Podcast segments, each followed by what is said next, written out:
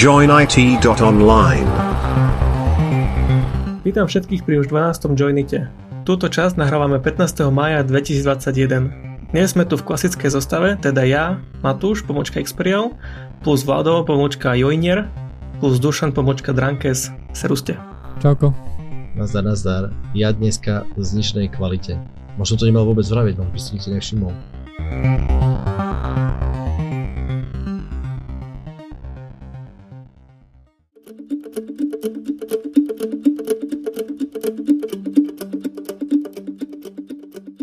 Určite ste zachytili to, že nejaký CEO Tesly povedal, že prestáva akože príjmať Bitcoin platby a odteraz vlastne sa bude akože ten Bitcoin, ktorý mal, nepredá, ale hovoril, že spravil to hlavne kvôli tomu, že energetická náročnosť Bitcoinu je vysoká a že sa používa, používajú fosílne fuels hej, na, na to, aby sa prevádzkoval ten Bitcoin. A keďže my tu máme Bitcoin experta, tak mi prišlo ako nezmysel ho nevyužiť. Dobre, ďakujem ti. Posúvam teda slovo Matúšovi.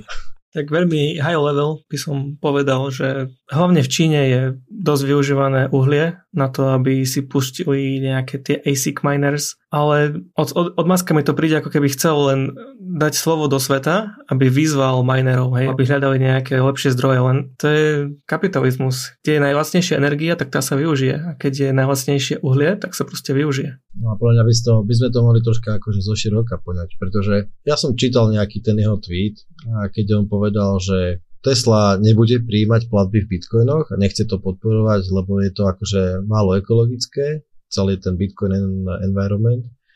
A on sa akože špecificky povedal, že hlavne keď teda akože e, sa ťaží bitcoin e, z fosílnych palív prakticky, teda, ktoré sú ako najviac neekologické. Ale to nie je novinka. To teraz nezačala Čína robiť tento týždeň, alebo ja neviem koľko, hej. Ja som dos- dokonca, neviem, či som to nezachytil nejak čerstvo, čo mi, akože prišlo mi to dosť uletené, ale že Čína spúšťa akože každý týždeň alebo každý mesiac alebo niečo také, ako relatívne veľmi často novú uhoľnú elektráreň. Hm, ten raz je tam raketový, no. Ale tak za to asi nemôžu len uh, Bitcoin minery, hej, toto asi nebude. Ale ja si myslím, že ten Elon, Elon Musk buď akože o tom nevedel, alebo o tom vedel a jednoducho mu to nevadilo a teraz možno, že mu niekto akože to vykričal alebo niečo, hej, niečo ho trafilo, však Elon nepotrebuje zase nejak veľa toho, aby išiel na Twitter a písal nejaké veci. Takže mohlo to byť čeličo, hej, čo ku tomu primelo. Ale nemyslím, že to bolo niečo strategické. On mi nepripadá ako strategický človek, ktorý dačo týmto chcel docieliť. My sme to celkom, akože, no celkom, troška sme to riešili. Boli takéto dve akože hlavné úvahy, ktoré akože troška si poďme zašpekulovať. Prvá úvaha bola, že pamätáte si taký ten jeho veľmi, veľmi infamous tweet, keď on povedal, že Tesly, a pardon, že akcie Tesly sú prudko nadhodnotené a že sa mu to nepáči.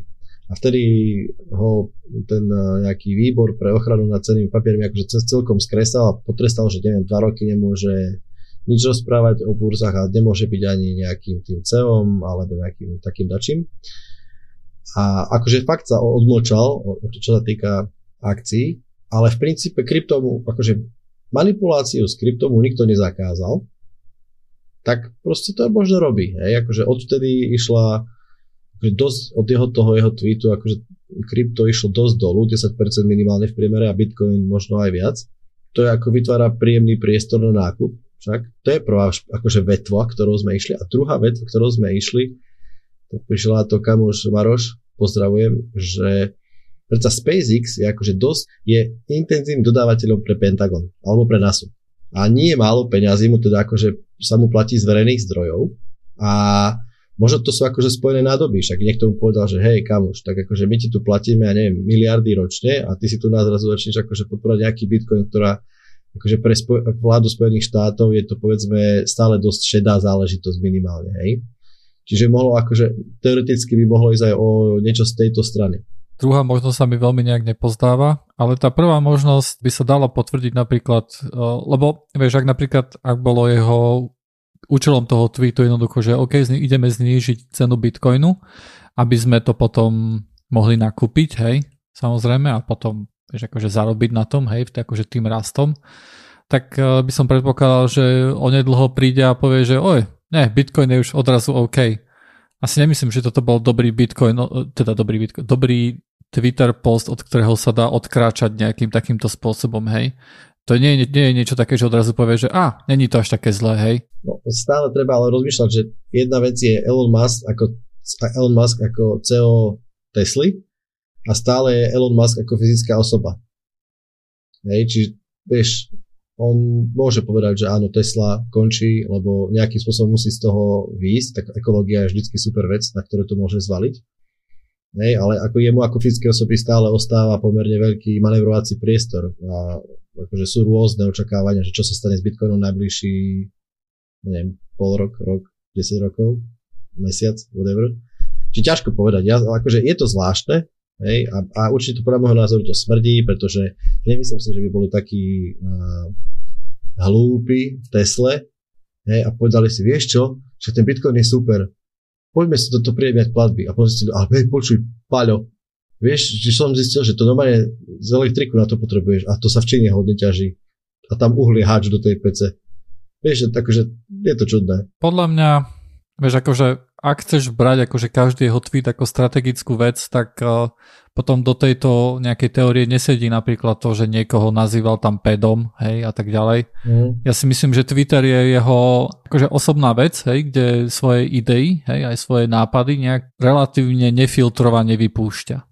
Podľa toho, ktorá jeho polarita má dobrú náladu. On vôbec na to nechodí nejako strategicky. Podľa mňa skutočne si o Bitcoine nič nepo, nepozrel dal to na svojich kamošov a svojho CFO v Tesla, ktorý povedal jasné, Bitcoin treba kúpiť a potom videl nejaký graf hej, nejakej energy consumption a povedal si, oj, hej, že to je nejako veľa a ja potrebujem ale riešiť eh, renewables, lebo ako bolo by to pekné, keby to myslel vážne, hej, s tým treba zachrániť planetu, ale potom každý druhý príspevok je od Dogecoine, ktorý tiež používa proof of work. Ešte, ešte v danejšom videu niekedy pred dvoma, troma rokmi bol v interviu a hovoril, že on on nerešpektuje tú organizáciu v Amerike SEC, ktorá dohľada na túto manipuláciu trhu, tak podľa mňa si našiel spôsob, eh, ako im vrátiť tie všetky zloby, ktoré mu vy, vyparatili. A krypto nie je regulované, takže tam si on môže robiť, čo chce a podľa mňa sa pekne hrajka tam, kde môže zatiaľ. To je možno tretia alternatíva, že nie je ani tak nejak špeciálne proti Bitcoinu, len chcel ten Dogecoin ešte trošku nejakým spôsobom posilniť, hej?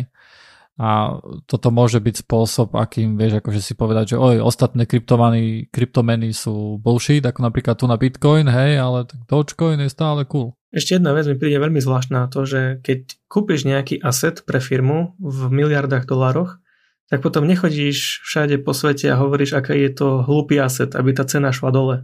Hej, a jemu to očividne nevadí, že vec, ktorú on kúpil, tak teraz trochu klesá ako keby mu tie peniaze boli ukradnuté, alebo ako keby to neriešil. Takže podľa mňa tam nie je nejaký veľký...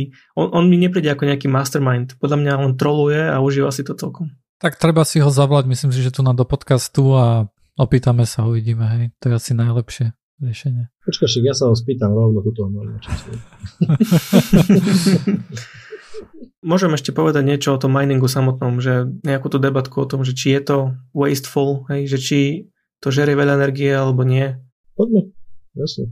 Uh, lebo viem, že aj my sme sa bavili medzi sebou o tom, že akože stále tá téma prichádza aj rok čo od roku medzi nami, aj v novinách, aj ľudia, čo prichádzajú do Bitcoina a celkového kryptosveta, tak ich to zaujíma. A mňa prekvapilo to, že ono ten Bitcoin a ten Bitcoin mining, keď uh, tí minery sa snažia nájsť nejakú lokáciu alebo že nájdu nejakú, nejaký zdroj energie, tak on väčšinou nie je pripojený na ten grid, ktorý využívajú normálni ľudia, ako napríklad my teraz. Hej. Oni si vždy nájdu nejaký excess source, hej, ako nejaký zbytkovú energiu, ktorá sa niekde vyprodukuje napríklad uh, uh, hydroelektrikou hej, alebo nejakým zemným plynom. Tá energia by sa inak, že by sa inak nemala ako využiť. Proste by bola nevyužitá. Ale aj hlavne v tej Číne, tak eh, čo sa tam používa to uhlie, tak to sa vlastne ťaží v štyroch provinciách. Uh-huh. A tie provincie majú najmenšiu zaľudnenosť zo celej Číny. To znamená, že sa tam vyrobí viac energie, ako sa spotrebuje reálne. Už len z toho dôvodu, že tam je tá, tá energia veľmi lacná, tak im vedia využiť. V Amerike je strašne obľúbený ten zem, zemný plyn, niekde už na tých oblastiach, kde nič nie je. Máš tam nejakú, nejaký ten kontajner a vnútri máš nejaké ASICs napojené na to.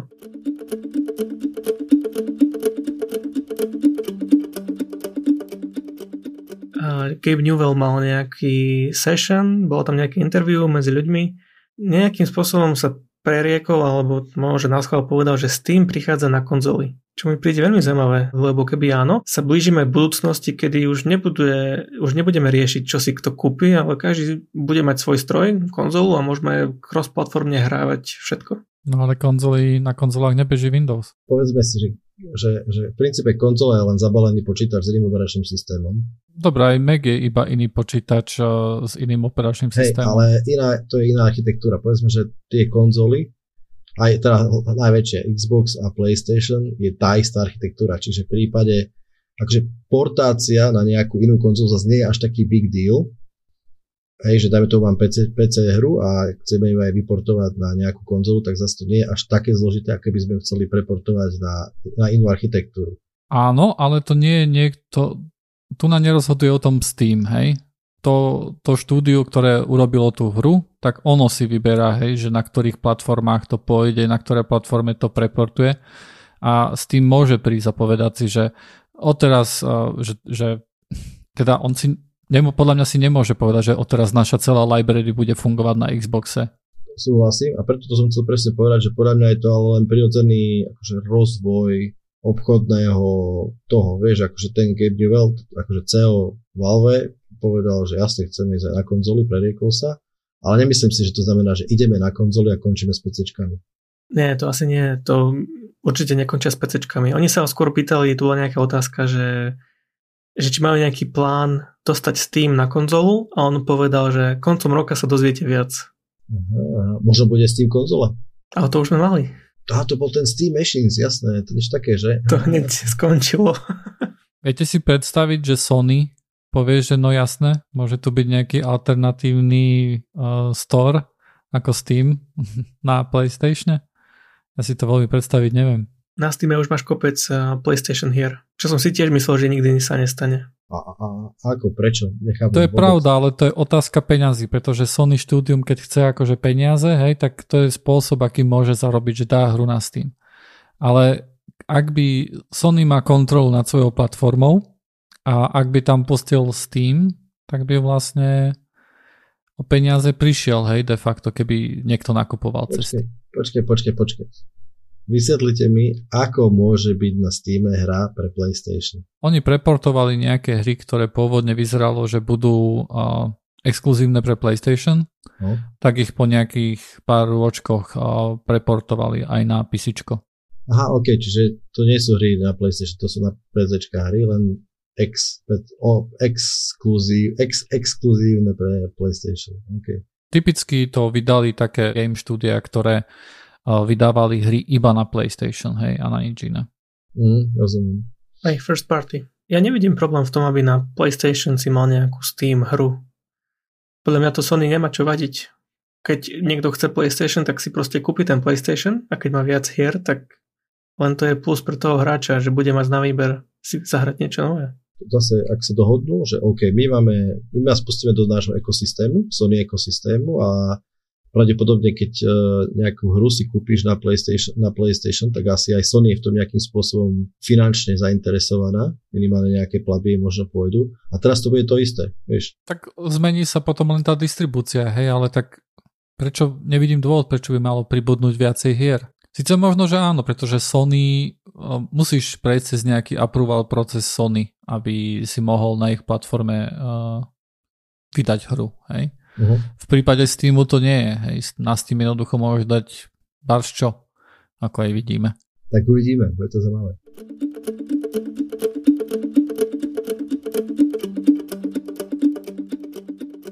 Tak ja zatiaľ porozprávam, vieš čo, o tom Epic Metaverse. Minulý podcast som o tom rozprával a prišlo mi to ten kon- koncept toho metaverse mi prišiel taký halúzny. Troška chcem o tom porozprávať e, viac. Ten metaverse, lebo rozprávali sme sa, že aký Epic veľk, aká je Epic veľká firma, že? Poza je to veľká firma. Oni idú, ako som vravel, idú spraviť virtuálny sandbox, platformu, ktorej ako keby content providery budú vyrábať hry, social content, produkty. Zdá sa, že to je proste akože next big thing, akože by som povedal, že to môže dosť zásadne zmeniť spôsob, akým uh, ľudia interagujú a zabávajú sa, pretože to nemá byť len o hrách. Oni získali na toto v posledný mesiac cez miliardu dolárov akože priamu, priamých investícií, dokonca Sony im dalo, tuším, nejakých cez 200 miliónov investíciu. Čiže povedzme si, že finančne by mohli byť ako dosť pripravení na vývoj niečoho takého. A tak, tak dajme tomu, ako sa toho, ako sa to volá tá hra? Fort, nie Fortnite, ale for, Fortnite. Fortnite. Fortnite, áno. Tak, že, že z toho sa stal taký fenomén, že to už nie je ani veľmi hra, akože okrem toho, že to stále je hra, ale že je to už akože aj sociálna platforma, lebo ľudia tam chodia a nie nutne sa musia akože hrať. Už sa rozprávajú, tancujú, ja neviem, čo tam proste sa deje. Toto všetko mám sčítanie, ja som sa tú hru nikdy nehral. A je to obrovské, je to 100 miliónov alebo x proste miliónov ľudí sú tam, je tam permanentne. Hej. No a teraz prirodzeným krokom, lebo akože ten úspech motivoval ten Epic tomu, aby to akože natiahli a prirodzeným krokom je, že urobme to ešte väčšie a urobme tam ešte viac možností, akým spôsobom ktokoľvek môže prispievať do toho sveta. Hej. Čiže môžeš, môžeme si tam my traja dohodnúť a naprogramovať si nejakú minihru, že budeme rybárčiť.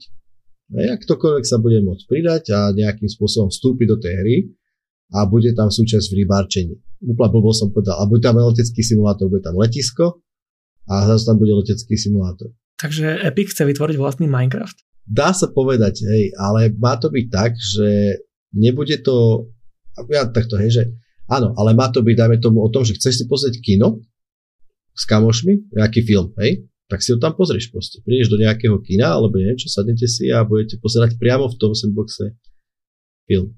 Poznáte Second Life? Nie. Nie. Ono je to snaha, bo je to veľmi stará vec, hej. Tam sa vlastne snažili tiež vytvoriť nejaký sekundárny svet, ako, alebo virtuálny svet.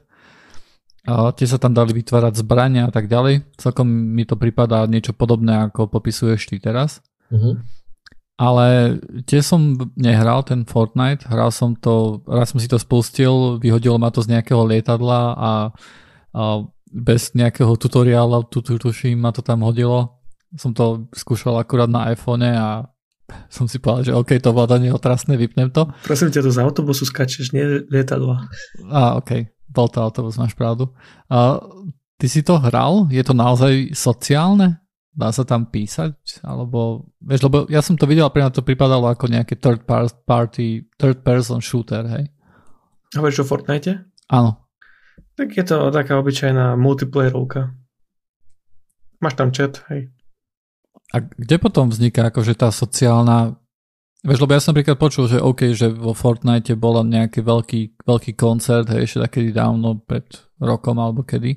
Tak Epic vytvára tie tzv. sezóny a niekedy tam jednoducho prídeš, pripojíš sa na server a oni tam už majú naskriptovaný nejaký event, ktorý sa deje, hej, takže máš tam 100 hráčov Uh, nemáš tam za úlohu vtedy nikoho zabíjať, jednoducho všetci tí hráči sledujú, čo sa deje v tom svete a ten svet sa môže rozpadať, hej, začne sa hýbať samotná obloha, hej, a potom zrazu sa tam zjaví nejaký známy človek, začne tam predvádzať koncert, hej, že všetko to už akože naskriptované je to už niečo, čo sa tam ako updateom dostane a všetci na to čakajú. Hej, že ďalšia sezóna vyjde o 10 minút a všetci čakajú pred Fortniteom hej, a že o, čo, čo tam bude. Ale, ale myslím, že som také presne niečo zachytil dokonca. Neviem, či AMDčko, keď bol announcement nových kariet, tak nejakým spôsobom to ne, nestreamovali alebo nejakým spôsobom neoznač, neoznamovali nejaké fičúry alebo čokoľvek priamo v tej, v tej hre.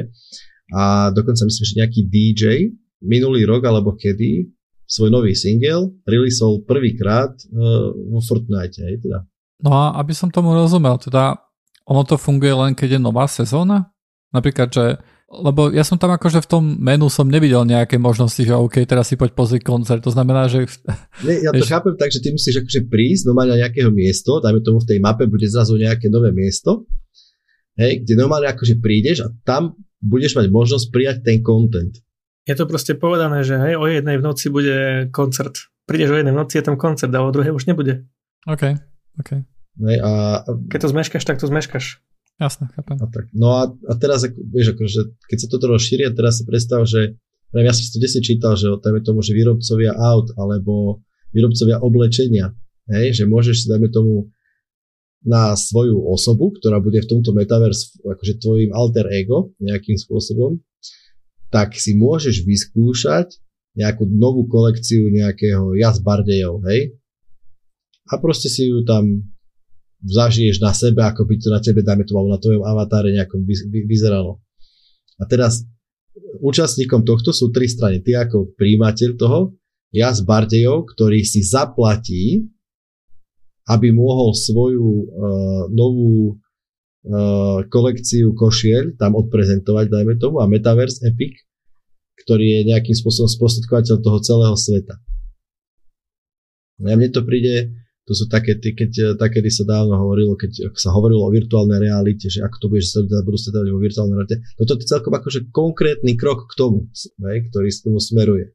Ja, že, že, že firma, ak som si to pozeral, že, že tam tomu firma je ohodnotená teraz nejakými 30 miliardami dolárov burzovo, hej, a že prvú miliardu na tento metaverse, že, že akože in days proste vy, vy, vyrajzovali. Hej, že, že je to dosť veľk, akože veľmi veľa veľkých hráčov tomu verí celkom, tak by som povedal. Ja tomu rozumiem, pretože aj tak väčšinou času strávime pred počítačom a nejako socializovať sa treba, hej, a nevidím problém, ja napríklad tiež si občas idem zahrať niečo online, len aby som pokecal s ľuďmi, ani nie kvôli tomu, aby som sa išiel nejako zahrať.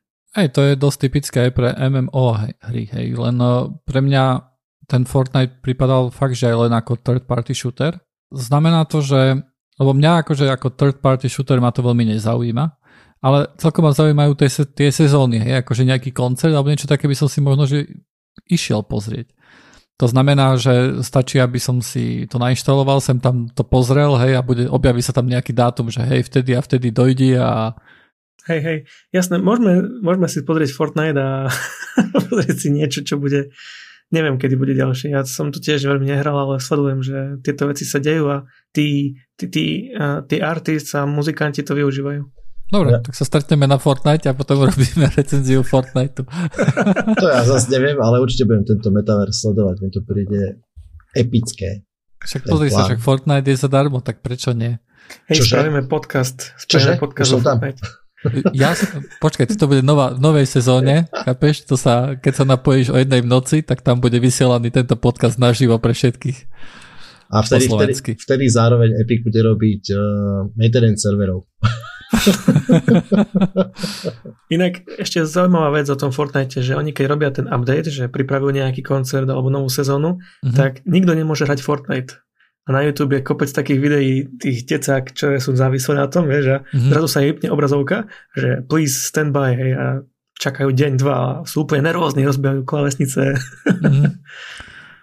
Ja som to akože zažil, akože nie vyložené takéto nejaké nervy, ale ten ošiel vlastne, keď sme boli na narodenovej párty ešte takedy dávno a uh, dávno ešte pred koronou a tam bol taký um, také malé dieťa, možno že 7, 8 rokov mohlo mať, hej.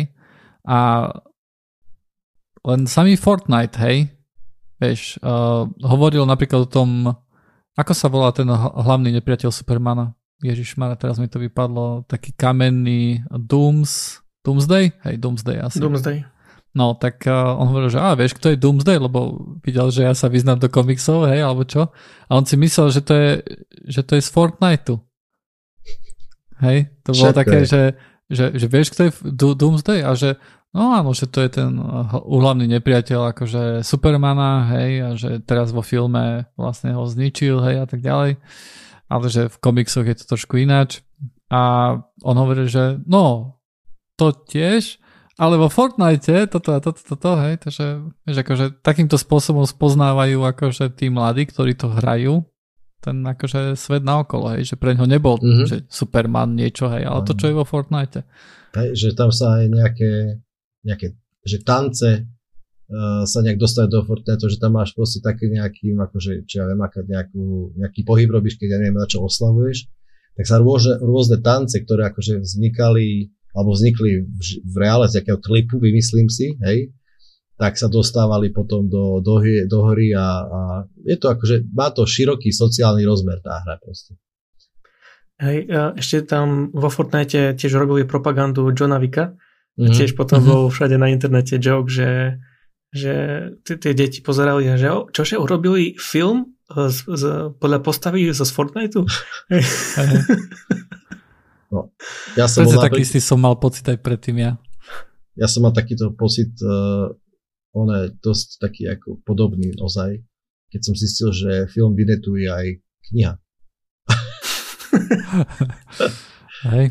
Hm? Je to úplne rovnaké, že? Áno. Len iná generácia. He? Len ešte trošku pre pamätníkov.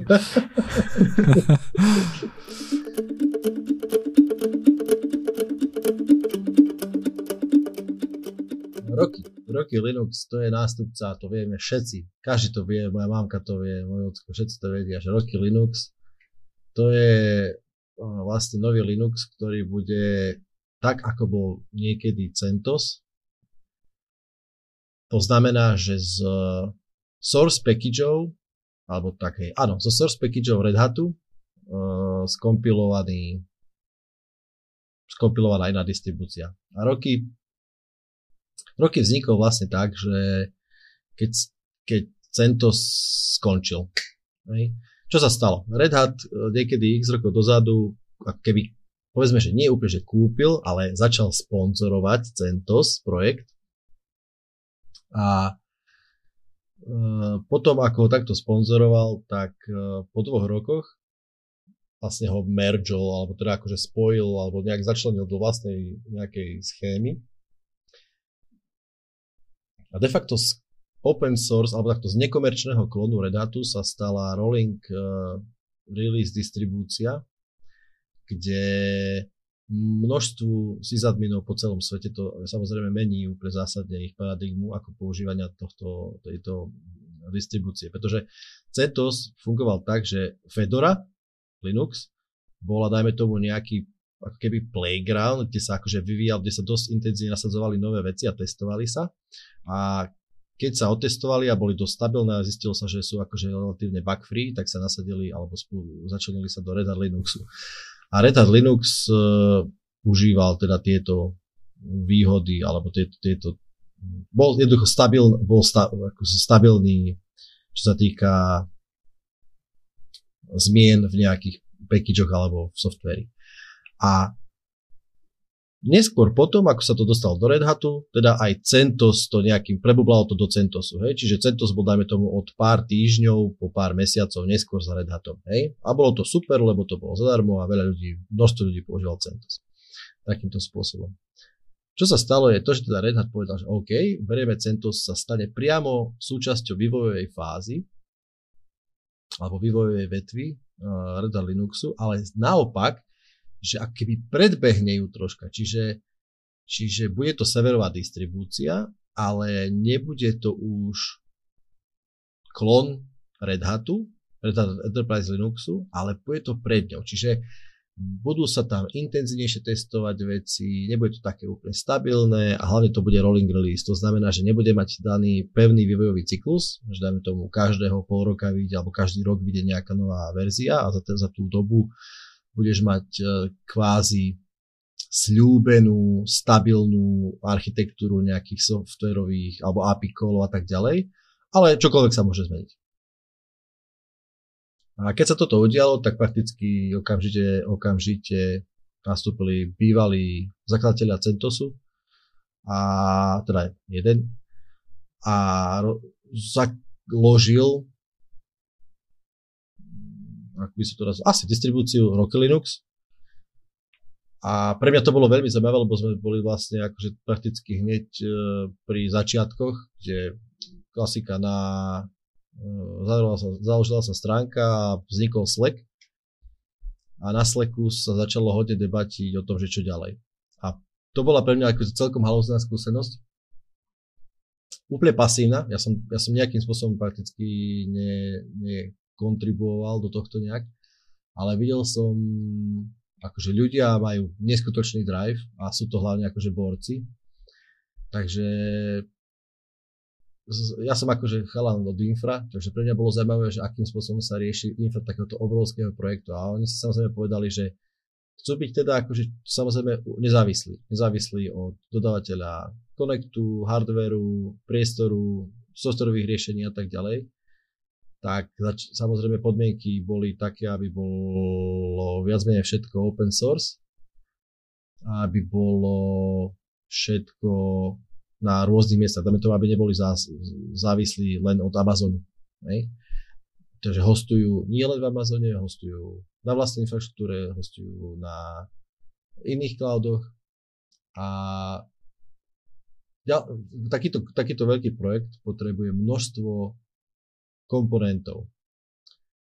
Od, teda, od hardveru cez continuous deployment, continuous integration, monitoring, uh, konfiguráciu packageov, account management a tak ďalej. A úplne to, je to dosť impozantný list toho, čo sa používa v takomto projekte. A vypichne len také, také bežné veci. Čiže tá configuration management sa používa klasika Ansible. To nepustí.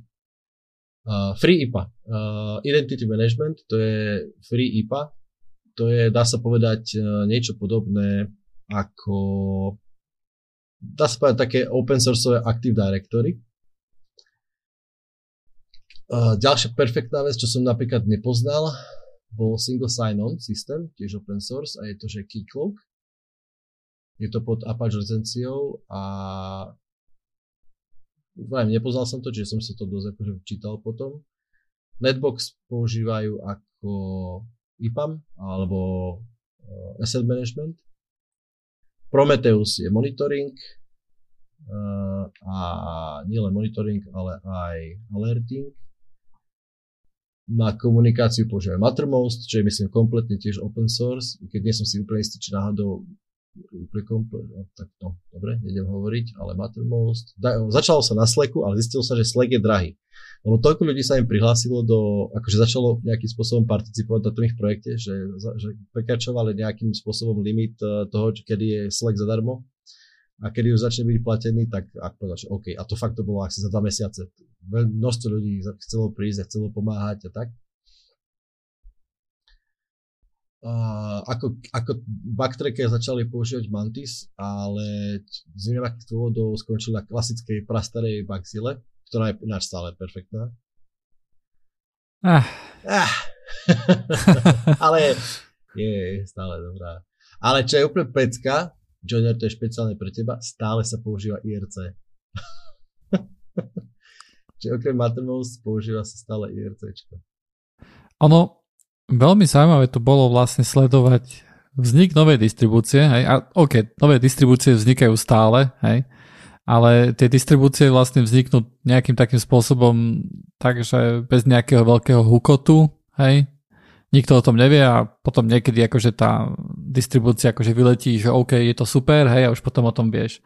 Ale tu na vlastne od začiatku sme to vlastne sledovali, že ako to vzniká. Bolo to akože také zaujímavé, také trošku nevýdané, hej, že vidieť, jak, to, jak sa to naštartovalo a bolo to, bolo to pekné. Malo to také, malo to také pionierské niečo sebe. Hej? Akože aj v tejto dobe bola taká obrovská, mal som taká chuť do toho. Áno, áno. Také, a bolo vidno, ako rýchlo, tá rýchlosť na tom bolo to, vieš, že čo, čo tak trošku udivovalo, že ako rýchlo to išlo, hej. Mm, a, že, a vlastne chcem sa opýtať, že, že Red Hat vlastne nejakým spôsobom zmenil aj licenčné podmienky Red Hat Linuxu, nie? Áno. Myslím, že tam je teraz nejaká free verzia alebo niečo také, ale ja som to veľmi neštudoval, či ty o tom niečo hej, vieš. Hej, oni, oni, akože, oni nejakým spôsobom si pravdepodobne boli vedomí toho, že to, čo robia s CentOSom, nie je úplne ňuňu pre, mm-hmm. pre komunitu alebo pre ľudí. A oni spravili tak, že existuje taká vec, že aj, aj ľudia, bol, akože k Red Hat Enterprise Linuxu sa dalo stať zadarmo ale musel človek mať tzv. developer eh, developer konto alebo developer, developer licenciu a toho niekedy v minulosti opravňovalo akože stiahnuť, mať prístup k softveru, ale nekomerčne ho používať. Hej, to boli jednoducho licenčné politiky. A oni to zmenili tak, že do 16 uh, inštancií sa dá komerčne používať Red Hat Enterprise Linux na developer licenciu. OK. Hej. To je, Čiže to je rozšírili málo. vlastne developer, developer licenciu na 16, max up to 16 ho, hostov aj s podporou so všetkým. Hej. Čiže na malé mhm. environmenty mm. máš Red Enterprise Linux zadarmo. A je to fajn, pretože napríklad tá Red, Red Hat Enterprise Linux, alebo teda Red Hat eh, Knowledge Base, je asi najobsiahlejšia ako som videl, čo sa týka Linuxu. Akože, vieš, tým, že ten ich support, a bacha, musím povedať, že aj ich support je ako je vynikajúci, hej. Čiže keď, keď, sme, keď človek prebublá tými prvými lineami, tak akože potom sa to dostane akože k ľuďom, ktorí ozaj vedia, uh, vidia tomu Linuxu akože pod, pod palubu, alebo teda pod kapotu. A, čiže toto je fajn to odporúčam každému, tam sa človek dostane k eh, množstvu informácií o tom, ako čo funguje, ako, ako sa riešia problémy a tak ďalej. Ale späť teda k roky, lebo máme za sebou už teda alfa prvú, ktorá, ja som testoval, vyzerá úplne stabilne, je to v princípe, ako si ty rozprával sa, že dosť dlho im trvalo, kým sedli, teda, kým sedli CentOS na roky Linux.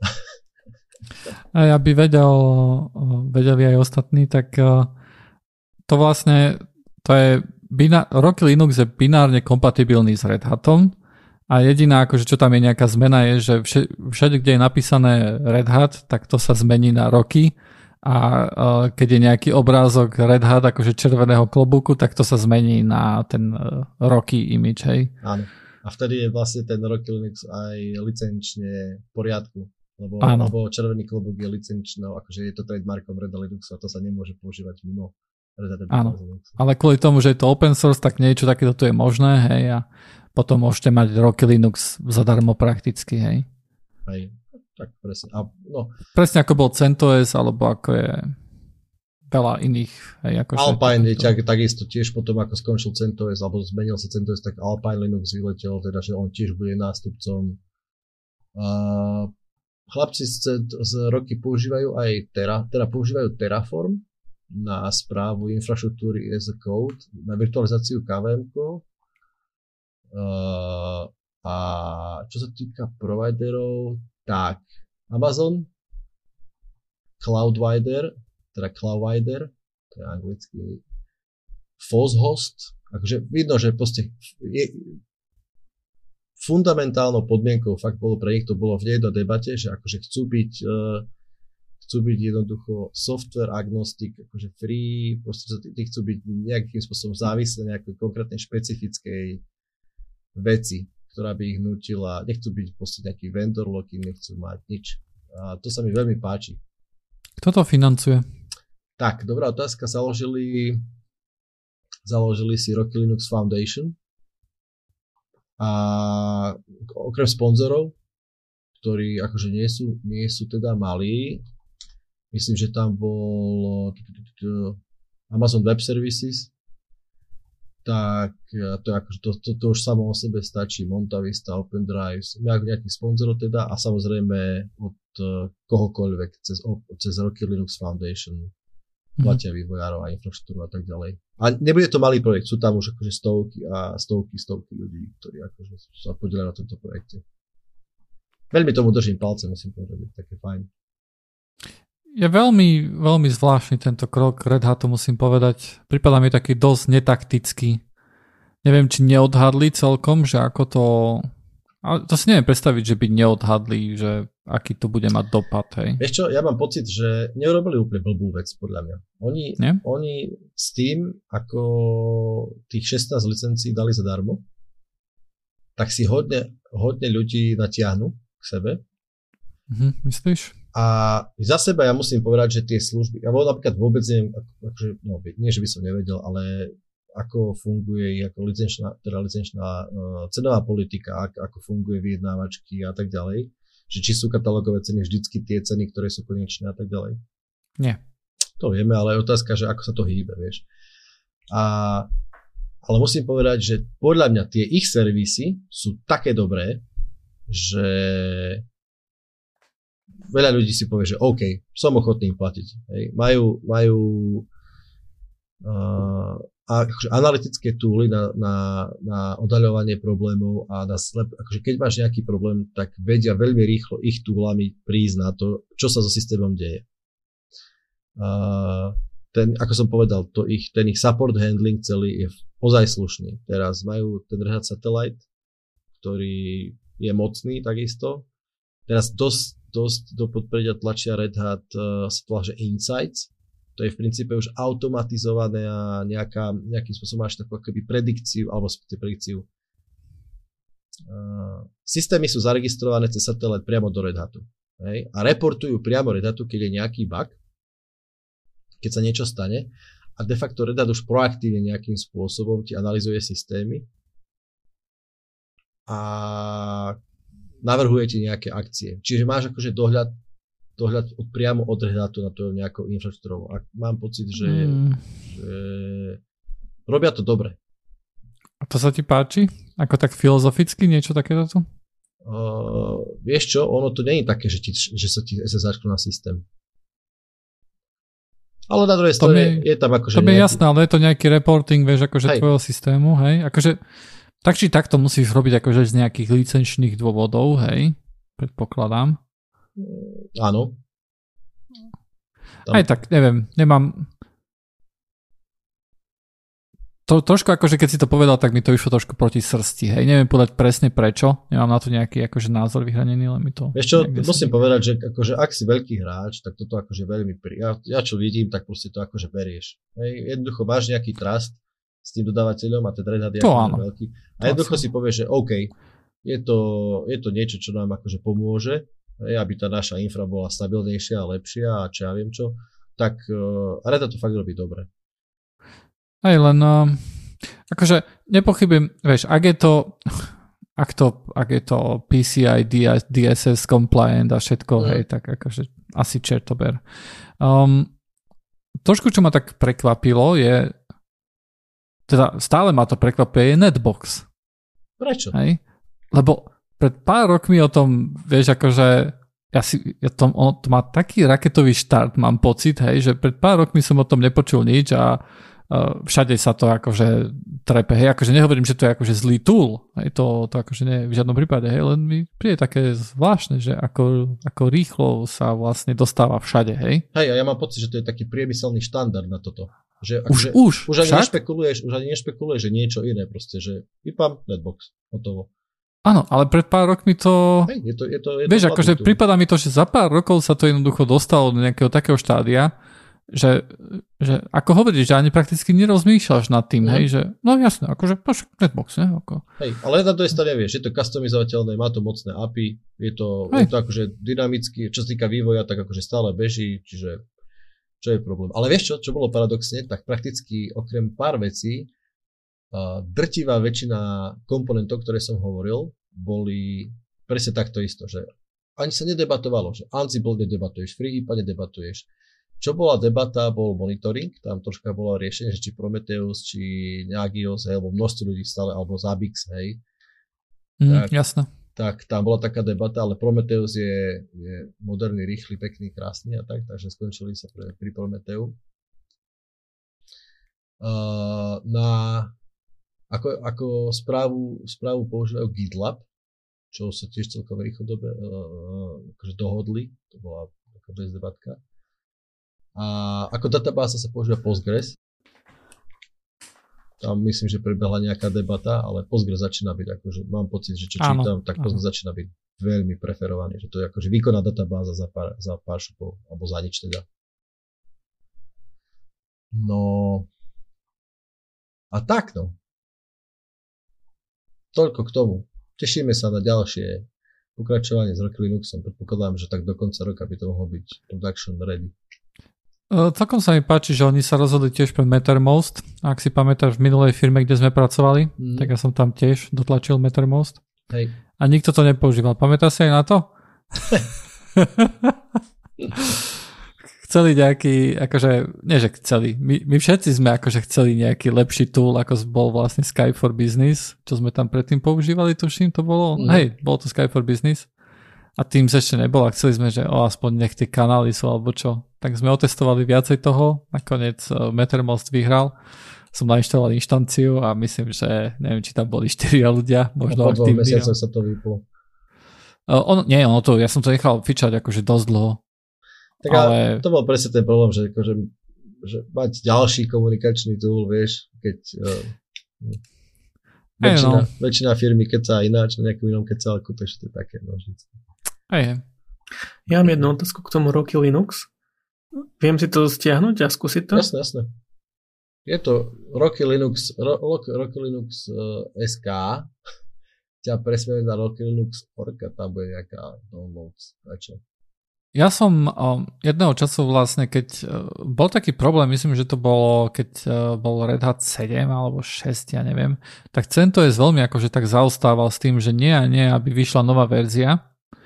A vtedy si pamätám, že vtedy bol uh, existoval Scientific Linux, čo ešte stále myslím, že aj existuje, mm-hmm. čo je podobné niečo ako CentOS alebo Rocky, ale robil na tom CERN. CERN, áno. A ja som tomu držal palce, hej, že, že teraz vlastne, keď akože ten, keď ten CentOS akože pošiel, hej, tak som myslel, že, á, že možno, že to bude nejaký vietor do plachiet tomu Scientific Linuxu, ale nevyzerá to tak. Nie, nech, nech cerne robia to, čo vedia dobre. Ne, čiže ne, a nech toto nechajú na chlapíkov, čo sa zase vyznajú do toho.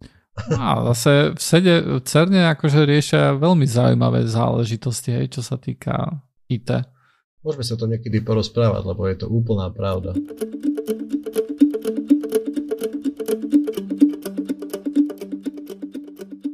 Ja som ešte chcel povedať o mojom ročnom zážitku z VR, Kúpil som si Oculus Rift S minulý rok, aby som si zahral Half-Life Alyx, ale z toho počiatku potom používal som to menej a menej a tak ma napadlo, že či Vlado možno, že ty ako často používaš teraz VR? Tento rok ešte zapnutý nebol.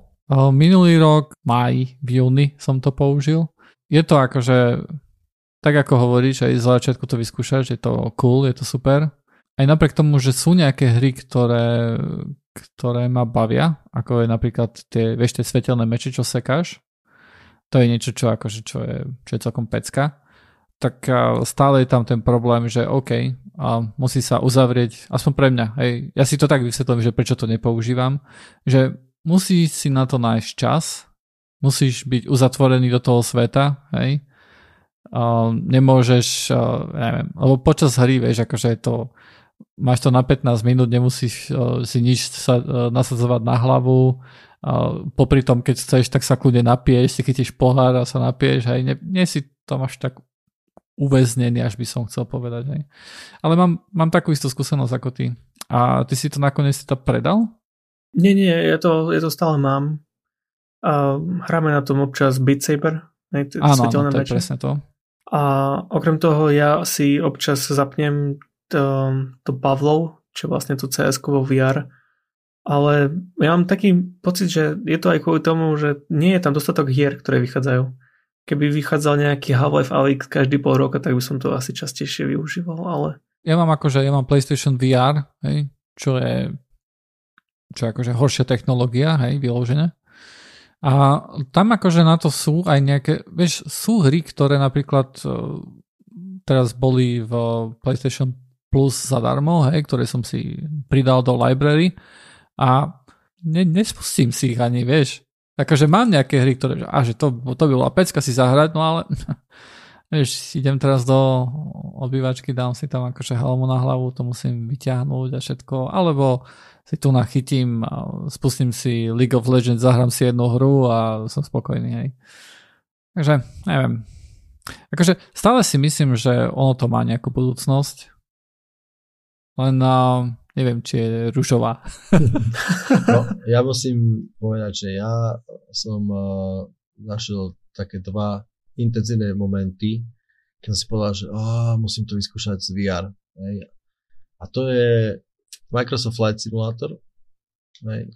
a teraz vyšiel, vyšiel update pre DCS, teda Digital Combat Simulations od Eagle Dynamics a oni urobili update, kde sú nové mraky a nová fyzika a nové všetko a lepšia podpora VR. To sú podľa mňa presne hry, kde VR má úplne brutálne, akože na to je to robené presne, hej, na simulácie.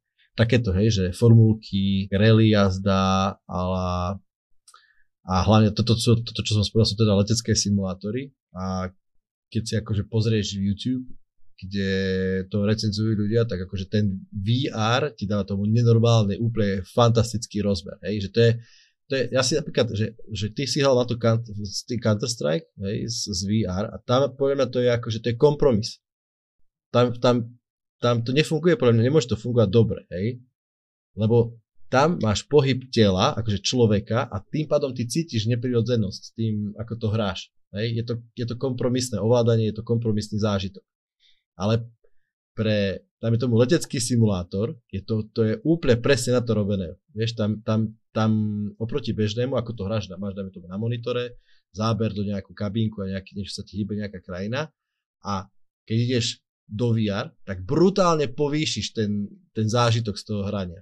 Hej, výrazne sa približíš k tomu, k tej realite, hej, že tam, však niekedy sa to robilo tak, že ešte bol taký, že track, track uh, IR, hej, že akože si mal takú, takú prilbičku a na monitore si mal zavesený senzor a že ako si hýbal hlavou, tak vlastne sa ti hýbal akože tvoja hlava hráča v tom lietadle. Tak toto môžeš zahodiť a máš prilbu a máš to všetko v tam. Vieš, že ten, jednoducho je to super a určite to akože pôjdem vyskúšať, už hádam čím skôr.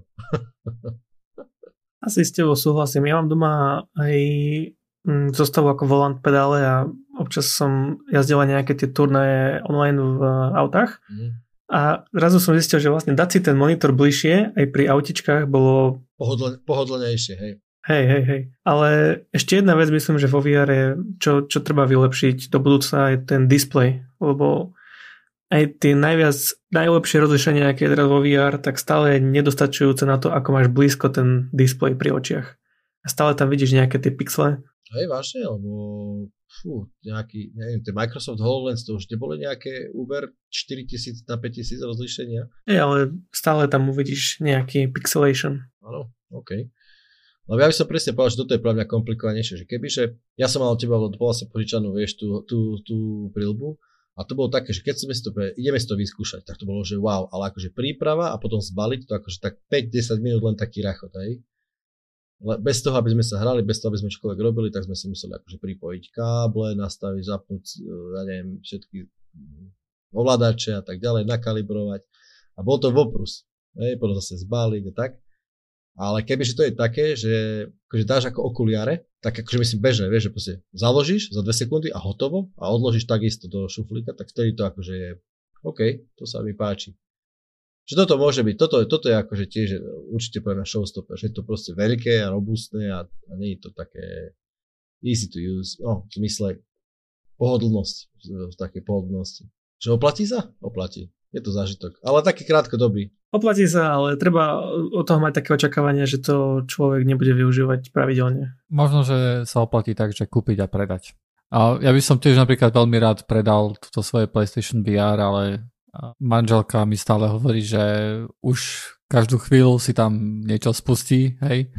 A stále čakám sa, co ne- nedeje, nedeje, ale um, hej no, akože je to také, je to taká škoda, hej, pretože ten napríklad Resident Evil 7, hej, akože to hrať v tom, akože mňa nebavia nejaké akože simulátory a tak ďalej, ale ja som si akože našiel to svoje v tom, vieš, keď si napríklad pustíš nejaký horor alebo aj niečo také, tak to akože ten zážitok z toho je úplne niekde inde, ale to je zo začiatku, som mal pocit. Mal som pocit, že že možno, že to je niečo také, ako vieš, voľa kedy, keď púšťali černobiele v kinách černobielu snímku, ako sa na nich rúti vlak a jak odskakovali, hej, stoličkami. A teraz už jednoducho pozeráme, jak tam vybuchujú všetky veci v telke a neviem, aké strašné efekty a si len zazýva, že povieš, no jo. Tak uh, akože až také to nie je stále v tom VR, hej, stále to tam človek prežíva viac ako na tej obrazovke, ale mám vyložený pocit, že, že nejaké to čaro o, to stratilo tým, že som si na to zvykol, hej. Že už keď si na tom pustíš nejaký ten horor alebo nejakú takú vec, nejakú husenkovú dráhu alebo niečo, že už to už, už sa mi pri tom tak nezastaví srdce alebo neposkočí žalúdok ako na začiatku, hej. Že to sa stále vytratilo teraz keď sa hráš hry, vieš, na, na bežne na monitore, tak máš ešte akože wow efekt? Akože zažívaš nejaký wow situácie? Mm, nie. Vieš, to je také. Ale je to len akože iný spôsob toho istého. Hej, len je to spôsob, ktorý vyžaduje, vieš, aby si si to dával na hlavu. Akože je to nepraktické no, vyložené. to je jasné. Keby to bolo také, tak to bude a, stále. Hej, že Áno, a, a, a keby, keby tam akože stále bol ten zážitok akože taký silný ako na začiatku, tak možno, že to je niečo, čo, čo sa viem preniesť, že OK, že dám si to na hlavu, dám toto, toto, lebo bude ten zážitok o mnoho lepší, hej. Uh-huh. Ale nemám pocit, že je to až o toľko lepšie. Akože sú niektoré veci, ktoré ináč nemôžeš, hej, ako ten Beat Saber napríklad, hej, to akože to na monitore asi veľmi by to nebolo ono, hej nejakého panáčika tam ovládať ako seka, hej. Takže sú niektoré veci, ktoré ináč nemôžeš hrať, hej, ale ktoré môžeš, tak asi monitor by som preferoval. okay. Takže oplatí sa, ale viac na simulácie. Tak to vyzerá. Hej, e, Dušan, takže tvoja úloha je nájsť nejaké, alebo spraviť nejaké outro. No, dobre. Ale také elektronické by bolo dobré. Hej, také nejaké synth. Čaute. Čaute. Čauko.